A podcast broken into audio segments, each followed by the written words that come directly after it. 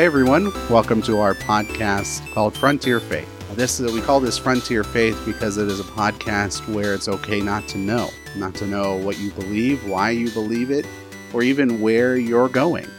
It's about the journey between where you were and where you eventually will be. And we're so glad that you're with us once again. My name is Nathan Whitaker. My name is Ryan Harris. We're going to be talking about the church today. Uh, we have a three part structure. So, last episode, we talked about our heritage, about growing up in different denominations within the Christian church. And today, we're going to talk about how that heritage started to uh, show cracks. Maybe not the heritage itself, but certainly the stories that come from that heritage. So, as always, I want to ask Ryan how did you start to see those cracks? Or how did the inheritance that you received start to become something you not necessarily questioned but you maybe saw some problems with? You know i think that there there were some times even as i was growing up where i saw some problems or at least things that seemed to be problematic is maybe a better way to put it. Um, so last time I talked a lot about how for me growing up my my experience was that church was very much based on experiencing God through the spirit. And that was usually done through various you know uh, as they would say manifestations of spiritual gifts whatever that was whether that was prophecy or speaking in tongues or oh I don't know whatever whatever that was that day. But I think what that could create sometimes is you know, it's very hard to set any real firm standards of what is the work of God and what is maybe not the work of God. Um, what I mean by that is if someone feels they have a word from the Lord for somebody, which, by the way, I think is really a thing that happens, um, they go and they tell this person something if it really is a word from God, you know, it probably encourages them or uh, edifies them somehow, or maybe even, you know, brings some kind of um, conviction or something. Great. The problem is, like, you get a lot of people, or at least sometimes it would happen, where someone would say something and it'd be real weird, right? It'd be like, you know, God told me X, Y, or Z, and you hear that and you're thinking, did he though? like, are you sure? You know, that kind of thing. Sometimes it could be used very manipulatively in the sense of like if somebody wants something, if God is on their side, it's real hard to argue with them. You know, like someone who is the the uh, controller in the church. There's always at least one, if not more, and you know they'll they'd get a word from the Lord, and this is what we're supposed to do. And you know, I remember even growing up. Now we were in a church that had a fair share of like when I say crazy, I don't even mean that. Like, I mean, legitimately had some various mental issues, right? Mm. And we had this one lady who decided that she was the prophet of the church and that she started giving, quote, prophetic words that were, I can just, even as a kid, I remember being like, uh, no, no, yeah, yeah. no, you know, like, and usually they were about how whatever, um, dad my dad was the pastor so whatever he was preaching was wrong i mean it was this kind of stuff right Convenient. so now she had it's not even about her because like yeah. i said she had some pretty serious problems like um you know legitimate ones but you know like in a situ in a context where that kind of gift is not only not that is not only normal but encouraged it's not that you can't deal with that, but it, it does kind of make it more difficult because, you know, on the surface of it, what's the difference if I say I'm a prophet or if she does? You know, yeah. and you know there are ways that, that that would be dealt with, and we can talk about that if you want. But I think one of the problems is how subjective it. I mean, it has to be. You know, I mean, I don't know how else if you allow that God uh, to do those kind of things. That's not the right way to put it. If your system has room for God doing that kind of direct work through people to other people, then um, it's hard to put any kind of rigid rules on it. And so that's both good and bad. And so I think sometimes the the cases where it seemed pretty obvious that that was being abused, um, was one of the things that could be easily be problematic. So what's interesting to me about that is uh, you use this word subjective, Mhm. and in a conservative church body that's really focused on objective truth, hmm uh, how does that match up? Like, how does the subjective experience match up to the objective reality? Well, it's a strange mix of things. Um, I think I didn't have. I don't think I would have been able to pinpoint it then, but I think maybe that was like some of what was going on internally about why this was difficult. Hmm, Um, okay. you know but i guess the only thing i can say is that there was an attempt in dealing with this um, there was an attempt to be somewhat more objective and what i mean by that is um, you know like if someone speaks in tongues in the in the worship service there was usually a uh, some kind of I don't know if you want to call it a rule, but like they'll point to somewhere in the Bible where Paul specifically says, you know, one, maybe two, but no more because we have to have order in worship, he says. And so like there'd be things like that. Um, and I remember like my dad talking about, well, how do you know if it's from God, whatever God might be saying to you is, you know, does it encourage or help someone else? And more importantly, you know, can you find it some way in the Bible? But even that, like, you know, you can find a lot of things in the Bible depending on how you look for them. you know. Uh, Oh, yeah. So I, I think I think you're right that it is kind of a strange mix, but there was also an attempt to try and, and and I don't think it was an attempt to make it objective quote as a way to like just so the pastor could be in 100% control Mhm. um, because honestly, another part of this problem is that a pastor could use this pretty manipulatively too. right. Uh, it's hard enough to argue with the pastor, let alone if the pastor says God told him or her, right. you know, whatever. Um, I always get nervous when somebody comes out and say, "Yeah, I spent so much time on our mission and vision in prayer." right. And it's like, I get it. Like I don't want to discount that, but I also wonder like what what are you doing with that? Are you saying that God gave you that mission and vision? Because then I start to get a little like uh, warning, warning, you know? Well, but see, the thing is, is like me too. On the other hand, um, like I personally really do believe that kind of thing does happen, you know, and, and I wouldn't want, personally, I wouldn't want that not to be a possibility, but it's, uh, it's fraught with a lot of difficulty. I remember just a quick story. I remember I was a teenager. I might have been 16 and uh, some i don't even think she went to our church she was like visiting or something or she's someone who came for a few weeks and then we never saw her again and she came up to me after service and she grabbed my arm not like violently but it Mhm. was i was it was weird she said god gave me a word for you and i was like uh okay and what what is it you know Mhm. Yeah. and she said something about you know it was something like god's been watching you and you've been messing up and messing around and you better quit it because there's consequences Oh my or something goodness. terrible like this yeah, right awful. and you know especially for me Yeah. who worried about that all the time who was afraid of everything who was didn't know it then but deeply closeted and all of this stuff right, Right. like this was terrifying and i look at that now and say that lady was just crackers you know Right. but but at the time it was Mm. hard to hard to really know what to do with that Yeah, I, I mean, I the the closest I've had to an experience like this, and I sh- think I shared this with you. I might not have, but uh, as a pastor of a church that desperately wants to know what it want what it can do uh, for its community and as a church, uh, I've been working on a mission and vision process and a strategy for a while. Um, finally, starting to get to a place where I know what that is. Mhm. Um, but I do know that I have a marker in my experience, and it was an experience I had just watched the movie, uh, the Queen movie. What was it called? Bohemian Rhapsody. bohemian Yep. rhapsody yeah And uh, great movie awesome movie. Very, very good, good movie. Even even people who I wouldn't suspect would like it have liked it in my personal life.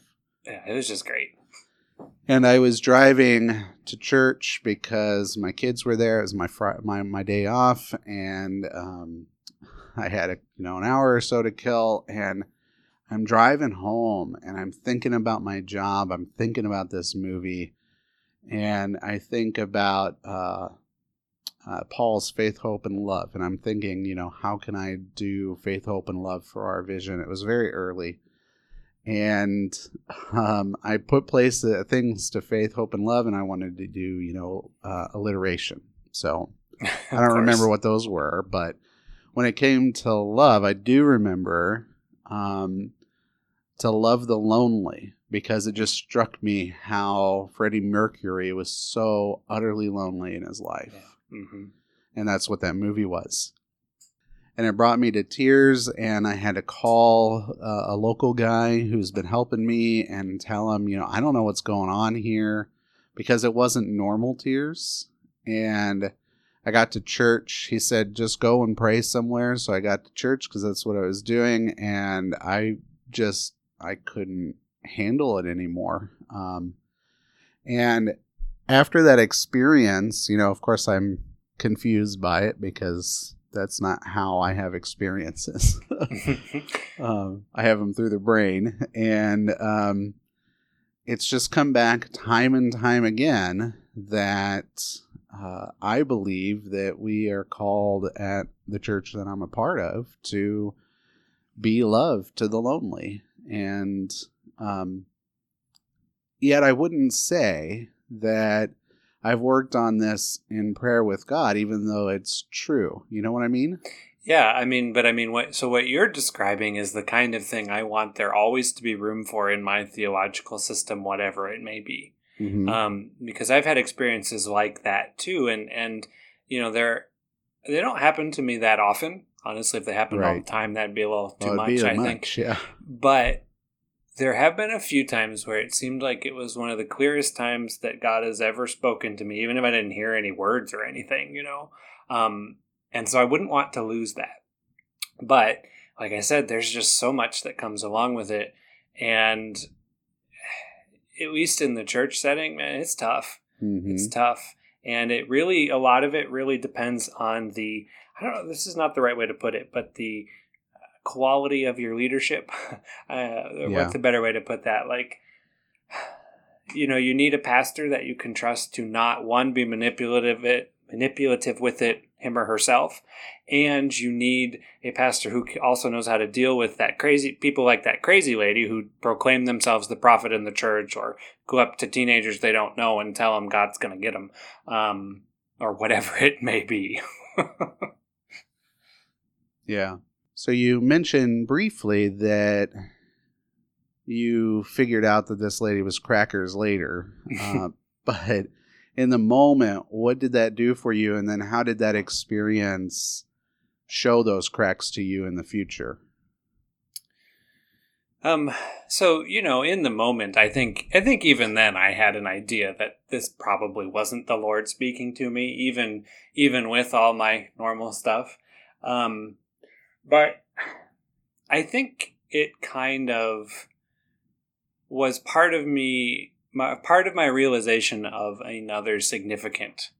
I don't know if it's a crack or a very significant problem with some of this experiential approach because it seems to be so based on subjective experience and because of some um, parts of pentecostal history and i'll talk about that very briefly just so it makes sense but is there's this um, problem of like honestly anti-intellectualism in general like just as baked in as part of the pentecostal experience and partly that's because all of the early pentecostal leaders were not educated some of them were women, some were black. Um, and even the ones who weren't, you know, they looked down upon um, higher education because in that time, you know, this was the very early 1900s. And, and so, um, you know, they looked at education as something that got in the way of the work of the Spirit. Because what they'd see are people, you know, this, the so called, as they would say, so called Bible scholars who read the Bible and find out, well, Jesus wasn't God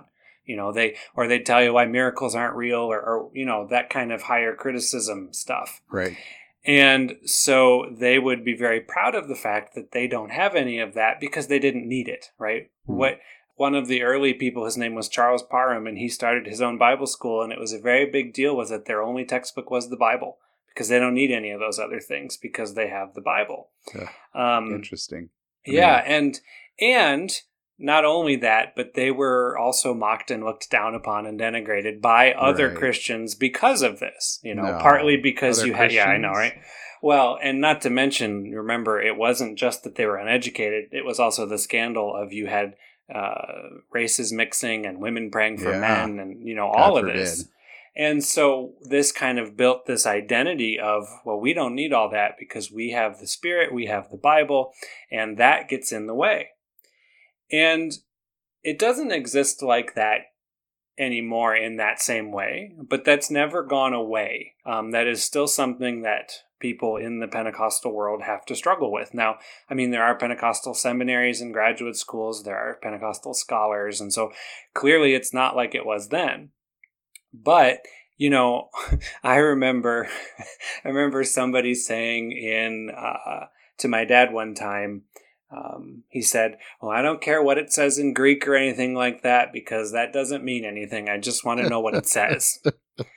and on the yeah. one hand, you can you can go with him because sometimes people use that stuff for pretty, you know, you know. But on the other hand, it's just like, oh man, right? Like, yeah, no, right. And I think for me too, I, I I was always wanting, like, I was very into education my whole life, and I always wanted to learn. And, and I will say my parents were very good about not teaching me that. I mean, I remember them saying, like, to watch out for stuff like that, like when I went to college, but they always wanted me to go to college. They didn't, you know, whether it was a Christian one or not. And they never, like, they always emphasized how important that was too. But there was this even at the same time, but watch out that you don't let that get in the way of what the Spirit will say to you. And so, like, with this woman that came up to me and gave me the uh, the doom word and said it was from the Lord. Yeah. um, you know, like I could have told her if I'd had the presence of mind at the time to be like, well, I don't think that that was really the Lord speaking because here's reason A, B, and C it wouldn't have done any good because someone like that would just dismiss that out of hand. Right. right. And so, like, even now, it's this tension of like, um, how do we get the people in our church to realize that there are times when things like Greek and Hebrew might matter, you know? Not maybe as much as some people have said, but that, you know, you don't want to just like throw all of our brains out the window because we have the Holy Spirit. Right. Yeah. because, I mean, God's the one who made our brains and made them work the way they work anyway. So, you know, like there's just that idea of could my brain really stop God from working? Mm. But also, I don't want I don't want to think my way out of what God might be saying to me. Like it's this really strange, difficult tension um, that it's something I still wrestle with. Honestly, it's a it's a tough one to know where to go with it. Is it is it tough?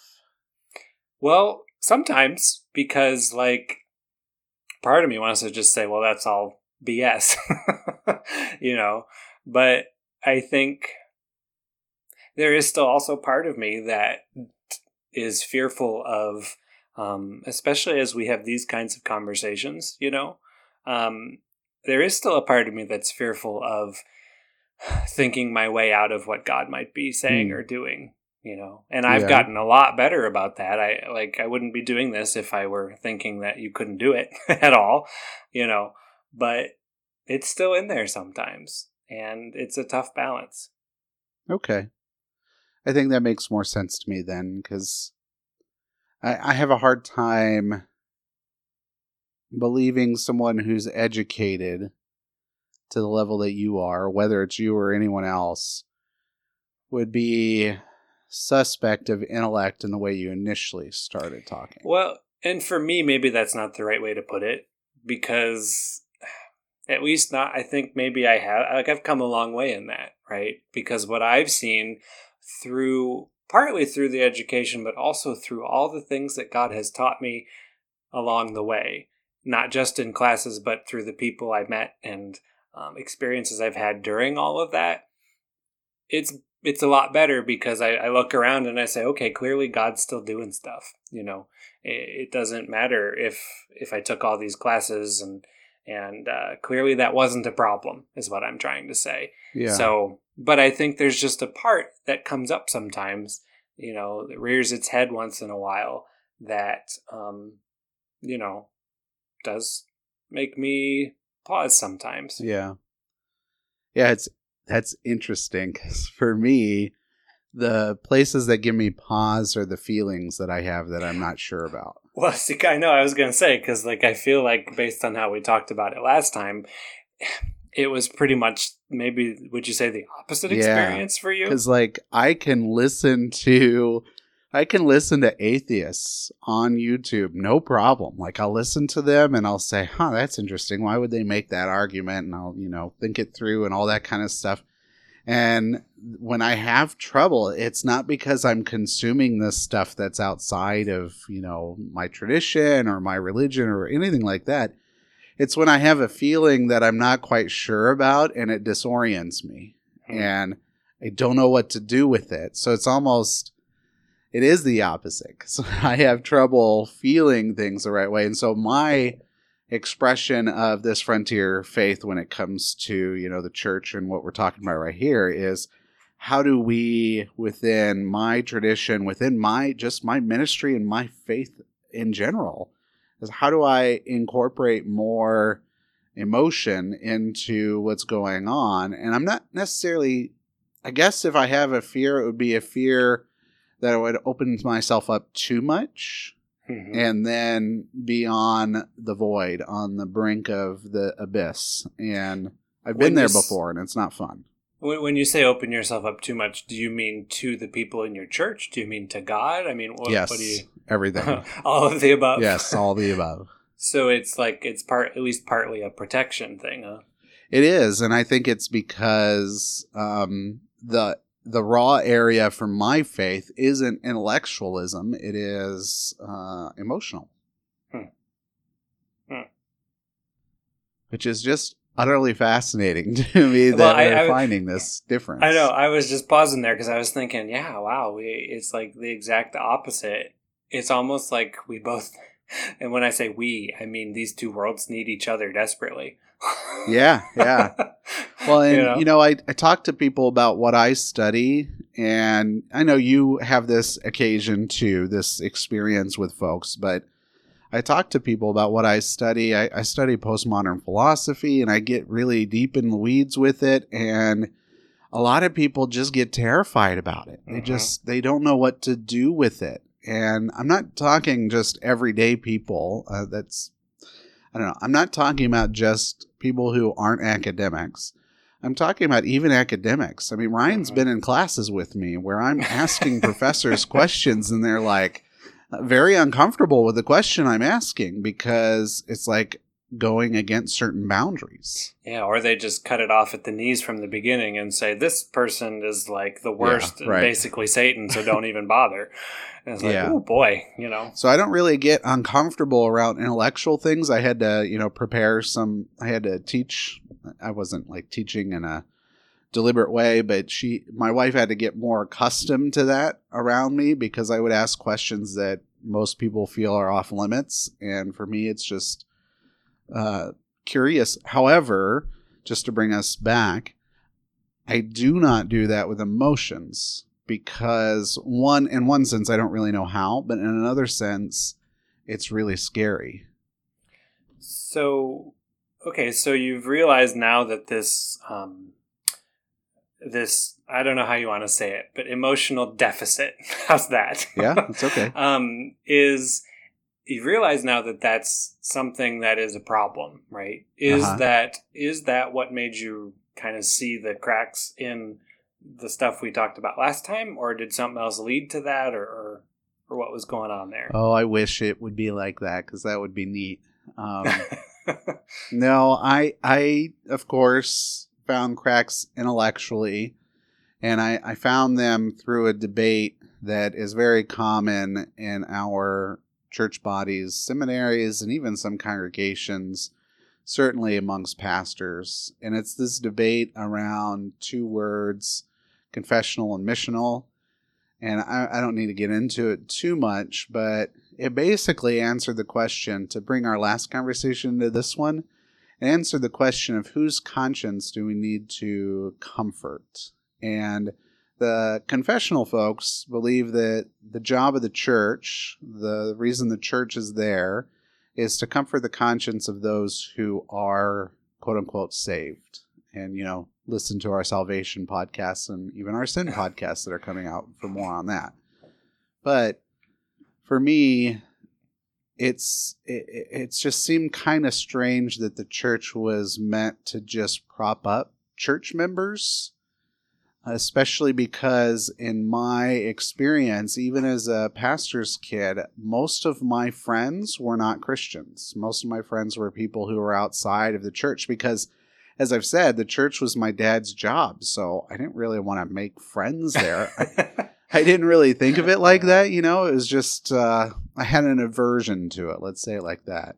Mm-hmm. Um, and so I made friends at school. I made friends outside in the neighborhood and that kind of stuff. And most of them were not Christians. And and here I go to church, and um, not always because I don't want to put my dad in either one of these categories, but.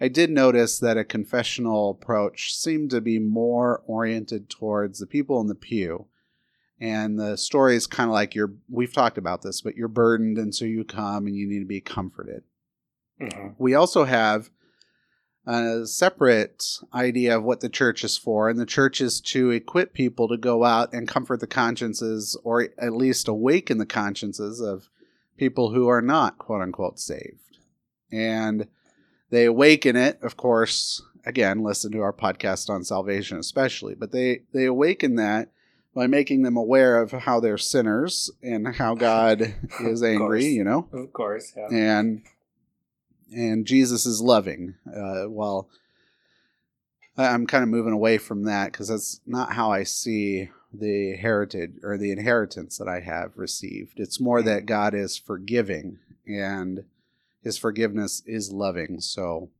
so there's this debate between these two, confessional, missional, and that's just what our church body calls it. I'm sure every church body has different, you know, people different, maybe not factions that seem like in ours, but certainly people and maybe groups that think this is more important than the other.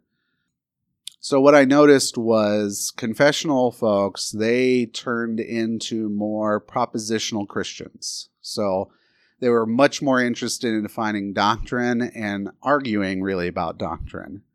And I mean, I'm just going to be honest. I find that insufferable. It's very hard. it's exhausting. Yeah. It's exhausting because it seems like people don't want to. These these kinds of people don't want. No, what do I say? Confessional folks don't want to spend much time talking about the text necessarily when it comes to the Bible. You know, what is Jesus saying here? No, they want to talk about the theology that informs what Jesus is saying here. And which is very interesting because where do they get their theology from? Right, right. So you get that weird thing that I kind of had the same feeling in what you were talking about. You get this weird thing of um, chicken and egg, right? Well, yeah, you get this kind of like I can't quite put my finger on it, but something's not right here. yeah, yeah. And then, of course, the missional folks, it's more like uh, no matter how nice you make it, it's always about hell and damnation. Uh, it's a nice kind of damnation. Yeah. you can say it as nicely as you want and, and, emphasize heaven, but there's always that threat, and that threat is big enough. Mm-hmm. No matter how much you talk uh, talk it down, it's big enough that that's what people hear, and so um, I noticed that missional folks are more interested in converting based off of fear Mm-hmm. And, you know, the confessional, just to like put it into uh, the same schema, confessional folks like to do things, they like to uh, get submission out of fear. It's like, we're going to make our people submit to the doctrines that we have because they're so afraid that mm, you know if you question this stuff you're going to hell type thing. Oh. So I started to see this as like a broad stroke, but I saw all of that and I started to say, I don't really like this. Yeah. I don't Uh, know why. I don't like the options available to me. And to be honest, I played a lot in that confessional uh, sandbox, if you will. I spent a lot of time trying to figure out. In fact, that's part of the reason why I went to get my MDiv was to figure out the theology well enough that I could then, you know, to use the metaphor, I could construct the sandcastle well enough that nobody would be able to get around it. And knock everybody else's down. The Uh, Right. Different ones. Yeah, Well, well, and, of you course, know, because mine's yeah. best. Well, of course, right? I think I think when we met, which would have been what eight years ago now, nine. Oh God, I don't know. Whatever it is, I think we. I wouldn't have used that term for myself, but I think we were both very much more like that. I remember Yeah. our early discussions about theology or other things were very much that kind of in that kind of They were. sandbox, if you will. Yeah. And, you know, I just, I kind of got tired of playing that. It's no fun when you got people. I'm going to kill this metaphor. it's no fun when you got people coming over knocking over your sandbox every single time or your sandcastle every single time. And you're playing this like weird protection game while you're also going out and attacking everybody else. It's very, very exhausting because what ends up happening in the confessional world, at least the way that I experienced it, is that I end up spending all my time fighting other Christians hmm. instead of either helping, you know, I think I'm helping them by showing them the true doctrine or whatever. But well, we um, all appreciate it so much. I know, right? we all love that guy. Yeah. um, but I got tired of doing that because it's just it's it's um I don't know when I started doing this, but I'm trying to think through my experience. I mean, clearly the dissertation, the doctorate kind of helped, but so when was the time when I got tired of doing all of this? Well, maybe you didn't have a like. Maybe there wasn't a straw that broke the camel's back. There as might much not of have a, been. Just was a gradual process of, you know, all of a sudden there was no more camel and it was all straws or something. I don't know. I think that's probably true. I think it was more just a, a gradual thing of, you know, I didn't really want to do it with that argument. I, I could see that. Like, I really didn't want to get into um, the debates around abortion first and then well i actually i think that where it really started was around this conversation. Like I, i'm listening to people this confessional missional and one of the crazy things that came out of this is what we call the worship wars.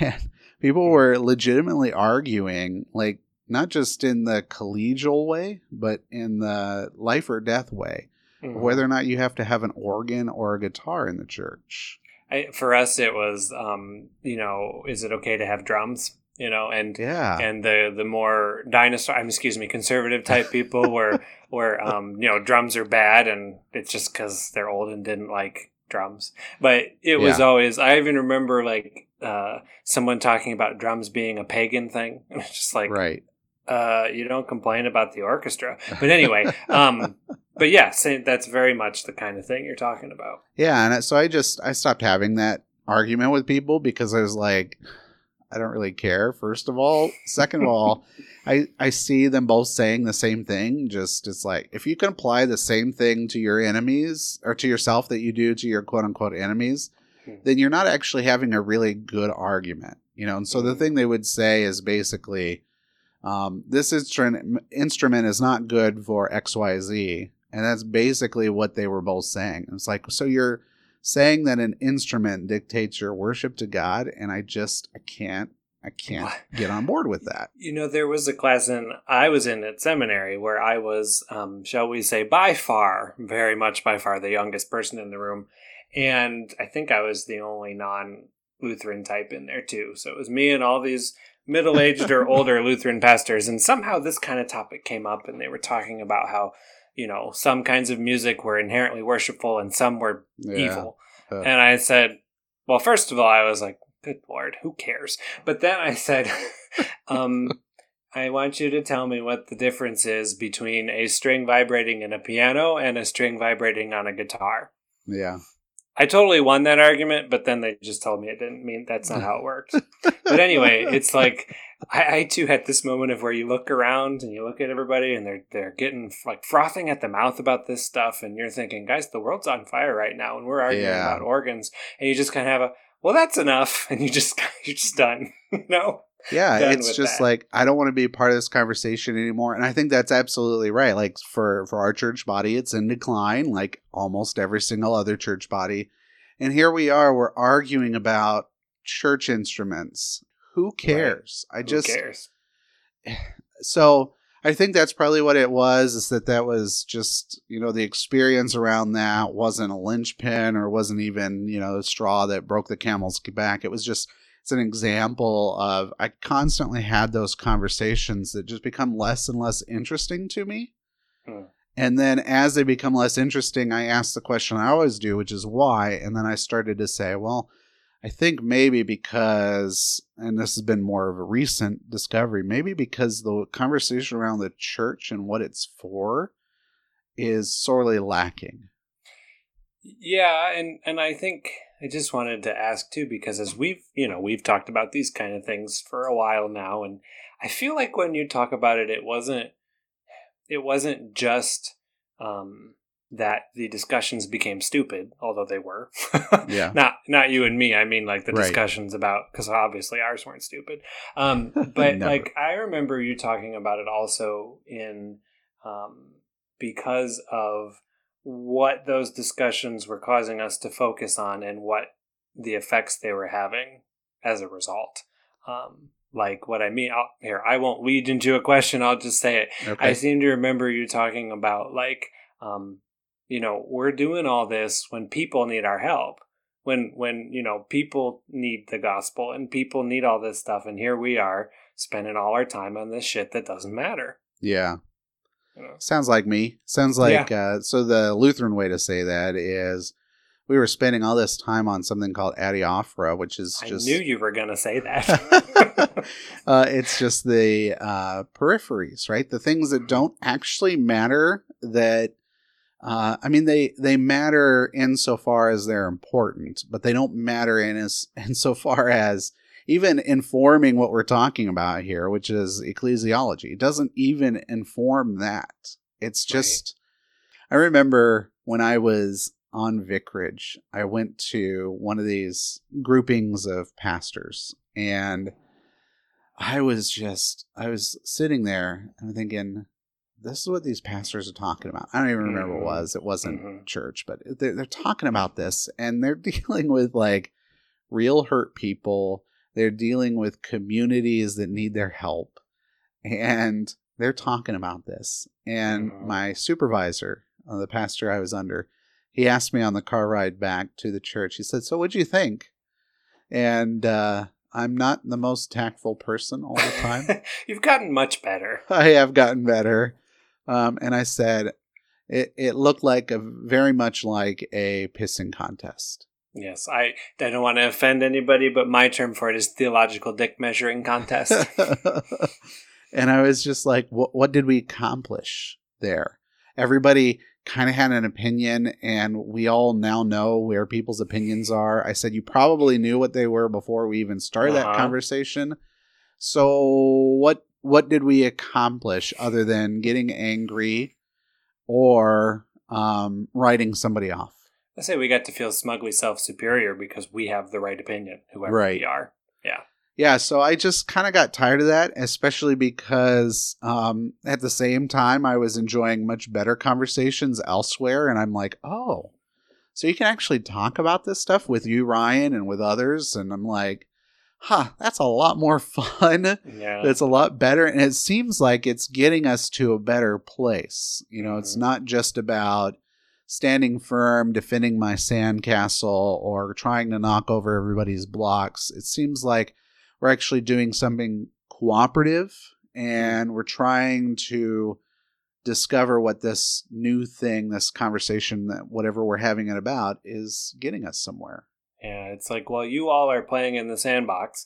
I'm going to go help make sure nobody's drowning. Right, right. you know, and I mean, that sounds so like, it's not to say that like we became like, oh, we've got everything figured out and we are, no, it's not that. It's just like, can we just, it's like, guys, can we just focus on people and let's let's let's let's focus there, Yeah. right? Because I think you know that's what we're supposed to do as Christians. Just a I know crazy thought, Yeah. but and I don't even say that to like um it's not about like being superior to other people that do the other thing. It's just like it was just a total reordering of priorities Yeah. um, that were less about either of us like okay i need everybody to know that i'm right or i need to know that i'm right, Right. and Right. more about like okay no i i need people to know that they're important Yeah. Oh gosh, that's so beautiful. That's wonderful. That's exactly what and not just the people in the church, not just the people you're having the arguments with, but all those people that don't know that they're Right. valuable. well because i mean if if you ever had can you imagine someone who's not a christian and has never been in a church much and they somehow find themselves in this discussion of whether organs or pianos are more holy instruments? Yeah, instruments right. And it's just like, uh, why would they want anything to do with any of that? Well, we really don't have to imagine it. We can look at the church right Well, now, Fair point. Yeah. right? And Yeah. I've had plenty of conversations with people who are no longer part of the church or who have had those experiences where, like, hey, I'll, I'll go try this out, see what they're doing. And they go in and they basically see meaninglessness. It's like, Mhm.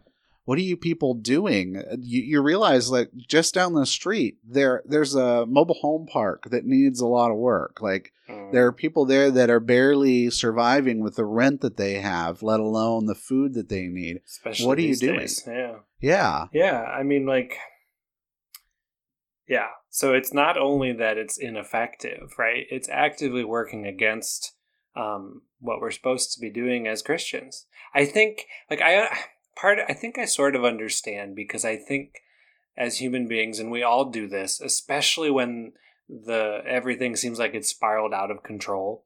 We all desperately need something to seize Yeah. on that we can Right. control. And so, you know, maybe we can't control the fact, like as an individual church, that nobody's going to church. But what we can do is we can focus on being in control of the church we're at. Yep.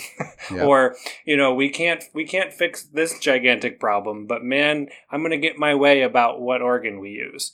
And like it's it it sounds petty and it is, but it's also I think I'm not a psychologist, but I think there is very much a um there is very much a very human tendency to try and be in control of the things we can control, especially when we can't control the big things. yeah, yeah. Well, and I I would go a little deeper maybe and ask like what's the existential fear what what's the fear that's driving this conversation and i think uh, it's of course incredibly complex but part of the fear probably is always especially when it comes to religion and our faith is maybe what i've constructed or maybe even if they don't think it that way i'm going to say it that way Mhm. maybe what I've constructed has holes in it. Maybe what I've constructed is, as one of our professors said, a glass house after all. Yeah. Yeah, well, I mean, like maybe this church that I've belonged to, my, maybe my whole life, and maybe you know, maybe that's been quite a while, and you know, it'd be really hard to look around and admit that there could be some cracks in the foundation, or that the house is made of glass, or or whatever it is. You know, I mean, it's hard. Like these kind of conversations that like we're having right now, they've gotten a lot easier, but they're still not easy for me either. Yeah, right. You know, That's where I Um, was going. I I mean, we don't have to say maybe it was hard. It is hard. It We've is both hard. been there. Yeah, but I'm just saying, like, I under I can understand if people look at that and whether they can articulate it or whether that it's formed in their mind that way or not. I understand looking at that and being terrified. I Yeah. do. Yeah. How could you how could you even go around this idea that this thing that I have belonged to, this thing that's such a core part of my identity, um, you know, and not just my identity as a person, but my eternal identity, all this stuff, right? Yeah. Sure, of course it's hard to. Of course it's terrifying. And so like if we could be a little more charitable, like I understand where this comes from, but the charity I, I'm only going to extend it so far because that's not a good enough, it's not a good enough excuse to Yeah. hurt people. and we don't want to put our flag on that insecurity, right? We don't want to put our flag there and build our foundation upon it. Right. It's like I can understand where some of it comes from. And if we could be honest about that, that's helpful because then we can actually address those concerns and not, you know, like the actual concerns we all have. But understanding where behavior comes from doesn't excuse bad behavior, Right. but it does change how we might deal with it. So I have a question um, with the anti-intellectualism that you pinpointed. Um, what is the existential fear there for your and your tradition, and how did you how did you answer that? I think part of it very much is inherent to Pentecostal life, and a lot of people in that whole family, but you know, in Pentecostal life, is that God is doing something new and fresh and now, right?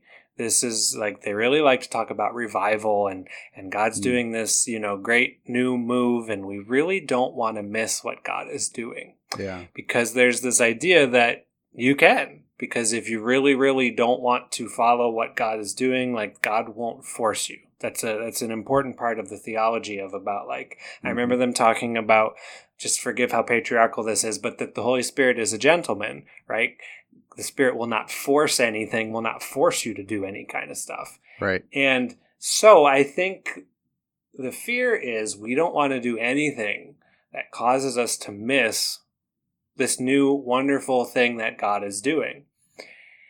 And I think what that does is that because of how it started that way, this idea of you can be not too smart, but too educated, but like that we can use our our, our brains or our thinking can cause us to miss what God is doing.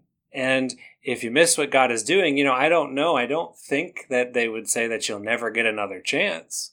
But, um, you know, you might miss this big part, this big amazing thing that God is doing, this revival, right? I mean, revival is not like a cool thing. revival is something dead coming back to life. Like Yeah. revival is something that starts in a in a basically a broken down old barn in Los Angeles and becomes one of the largest Christian denominations in the world. A hundred, just over a hundred years later. Yeah. Um, so like I think the existential fear is I think they really are afraid of missing missing the spirit's work, of missing what God is doing. Um, and I think that that is what gets into, but then that pushes into a lot of other problematic places that I think might also make you miss what God is doing. yeah. you know, um, Is it? I- like that phrase, missing what God is doing. Is that because let's just use one schema of the intellect versus the emotional, right? So, um, because we're talking about anti anti intellectualism, uh, is it that there there's a there wouldn't be a known fear or uh, let's say an expressed fear of this, but maybe just a gut fear that shifting towards intellectual thought would be shifting some of the foundations, shifting some of the uh, identity. Yeah, yeah, and you know what? I just had another thought that I think is an important part of this. In um in this type of Christianity, there's this big idea of not being like the world, you know, the capital W, the world in the sense of like things stuff. that are in opposition to God. So yes, bad things. You don't want to be worldly, which in that world in that in that group is is usually things like you don't drink, you don't smoke, you don't for them dance, you don't do all these things because you're not like the world. You are you are um you're followers of Christ. You're not Right. you're friends of God, not friends of the world kind of thing. And I think um I think that there is very much this idea of well yeah, but academia, education, Hmm. edu- learning that's that's a world thing Hmm. especially given where that can go right Yeah. especially if you think that scholars writing about higher criticism is an attack on faith um, well you're going to see that as something very much of the world that you don't want to have anything to do with yeah. because I mean, you know, you don't yeah, I think I think that's it too. Is that there's this? So is it about shifting the foundation to something else? Yeah, I think so. Especially when, I mean, that's a pretty fundamental, pretty big fear. Yeah. Um, it's not like, oh well, we made a little mistake here. It's like, no, if you're worldly, you're probably not a Christian at all. In hmm. fact, I think we could take the probably out of there. Yeah. so yeah does, does that answer your question? Yeah because i think if uh, if you were to ask that question turning around on that schema with me i think because you asked this in the last part uh, could we see something emotionally? And i think part of the existential fear there is like if we give into our emotional uh, experiences or perceptions even or maybe even interpretations that we would uh, shift our foundation, or maybe not as you know serious as that, but shift our understanding at least away from a logical theological way uh, and into something that would disrupt quite a bit of what we do. Hmm. Well, and tell me if this is true or not. I'm not sure, but it almost sounds like it almost sounds like it was the same concern but for you guys and girls, well, who are we kidding? You guys, it was more um it's almost like if you I know you don't think of worldliness in the same way that we did necessarily, but it's almost like you were afraid of the same thing, but the the uh, boogeyman for you was not we're going to get too much education. It was that we're going to like be emotional and be just like all of the everybody else is and that will cause us to then miss God. Yeah. Yeah. Yeah. Mm. We will lose our understanding of grace. We will lose our justification, um, which you know I can't possibly imagine a world where Lutherans lose justification. Uh, um, but but it's just it's it's another example of we're like on total opposite sides of the spectrum, and yet when you pull the things apart a little bit or a lot, a bit, they're not that different. Yeah, yeah, I think so. I like that. So, Ryan, what did you learn about yourself as this deconstruction conversation happened? What did you learn about where you saw those cracks? Well, I mean, I think I learned that um, my concerns that we talked about were not crazy and that I was not um, I was not displeasing God by uh, being honest about those concerns. you know, I wouldn't have been able to have this conversation five years ago. I don't think not like this. Um, and I think I, I think for me, it's just another example of what we're talking about here. Of like, this is this is how it looks on the frontier of like pulling the the the branches and the leaves back and trying to find a path when you can't always see very far ahead of you. Um, yeah, I think that's I think that's kind of what it showed me. Yeah, and I, I think it might be a really good example because we've been a little more critical in other conversations, but I think this episode shows that being on the frontier doesn't mean you have to throw away uh, what your heritage or your inheritance was. We're we're really just at the place right now where it's like it's hard to see what we've been given in the way that we've been given it. And right. we're just I like that image of peeling away the uh what'd you say? The the bushes. the foliage really, right? Like the jungle vines and all that tangled in front of you. Yeah, it, it seems to me like the the other metaphor that a lot of people use is that we've shaven off some of the barnacles on the ship. Mm-hmm. We've mm-hmm. we've moved them away, and we're like, all right, let's take a real good look at this, warts and all, right? mm-hmm. Because when barnacles come off, they don't come off nicely. yeah, well, also like you said, keeping some of it, right? Like I, it wasn't like like I said earlier. I really feel like these two traditions could desperately use each other in that, like they both seem to be strong in what the other is lacking. yeah. but that, right. I mean, but that right there says that we're not trying to throw them all out entirely.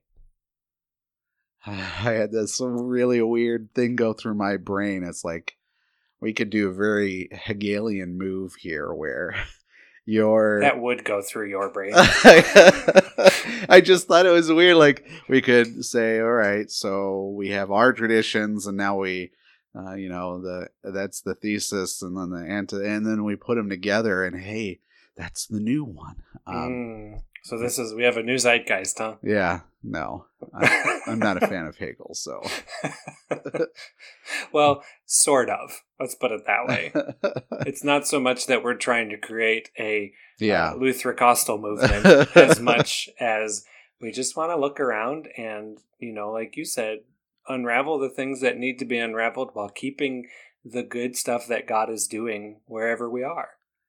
Yeah, we're we're not even really looking to create something new necessarily. I think that you know my heritage would say that you know all all of us probably want to be more like Martin Luther than we would admit.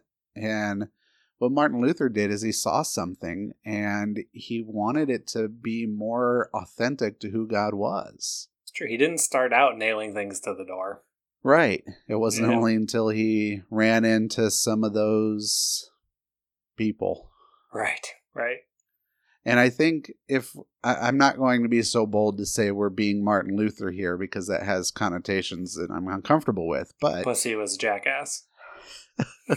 uh, you in just offended ways. all the Lutheran listeners. Listen, in some ways, he was not a nice person. um, but I do. We're not. We're not trying to create something new here. We're trying to live into. At least I'm trying to live into the spirit of what Martin Luther gave us, and what he gave us was not a new religion. He was very clear. We call it the Reformation for a reason. It's not Mm. about creating a new Protestant religion, although that's what ended up happening. It's more what do you see and how can we get to something that's more authentic to what God is saying to us in this time and place through his word and sacrament for you Lutherans out there, but also through the conversation that we have with people that are not quite like us, that are uh, different, that have not just differences for its own sake, but different values that can complement us. And so, in the conversation Ryan and I have, we're not looking to merge each other and change it, but I'm trying to learn from what Ryan is saying because he has a different perspective than I do.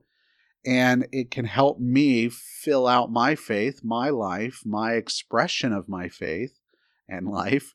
And I hope the same would happen with Ryan. Yeah, that's that's happening for me too. for sure. I mean, that's that's why we're doing this. I mean, yeah, we're really good friends, but that wasn't that. I mean, that was just kind of what set the stage for this kind of stuff. I think, um, or what made it possible. Maybe is a better way to put it. But yeah, I think we've just all been so afraid for so long, like we were talking about, of doing this kind of work and you know, we don't say it's okay not to know just because we need a tagline, although it's a pretty good one, I think.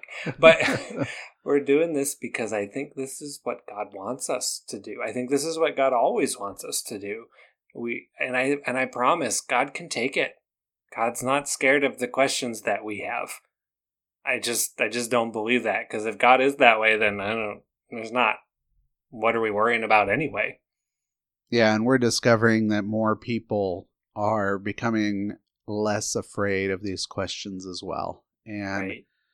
If we're learning from each other, we also hope that you're learning from our conversation. Please send us an email at frontierfaithpodcast at gmail.com. Let us know what you're going through, what you're thinking. Um, we don't have to get into theological debate. We're more interested actually just hearing your stories. We've Mhm. heard one that was just really fascinating of how a new thought occurred to this person that had never occurred to them. And, you know, we loved that. Ryan and I, we gushed over it for mm-hmm. days because it was just, it's so wonderful to hear those kinds of stories. Now, we, of course, would love to debate and talk as well, but primarily what we want to hear from you is, well, we want to hear anything that you have. So We're lonely. we're lonely, we're desperate. I hope it doesn't. No, we're not Uh, desperate. no, we we're just kidding. we sort want of. we do want to have a conversation with you. However, you want to have that conversation with us. So feel free to email us. And thank you, as always, for listening. We are so glad that we can do this with you, that we can uh, bring this to you. it does help Ryan and I alone, but it also is very encouraging to know that at least some people are listening to this and saying, huh, that's really interesting. And maybe even adding a voice to that conversation in their own faith and in their own life. And we thank you for that honor. We thank you for all that you do for us. Continue to look out for new episodes, and we will see you next time as we talk about where do we go from here with the church. We've talked about our inheritance, we've talked about the cracks that we have in that story, and then we're going to talk about next time what that might look like in the future. As always, thank you, and remember, it's okay not to know what you believe, why you believe it, or even where you're going. You are welcome here in this conversation, in this frontier.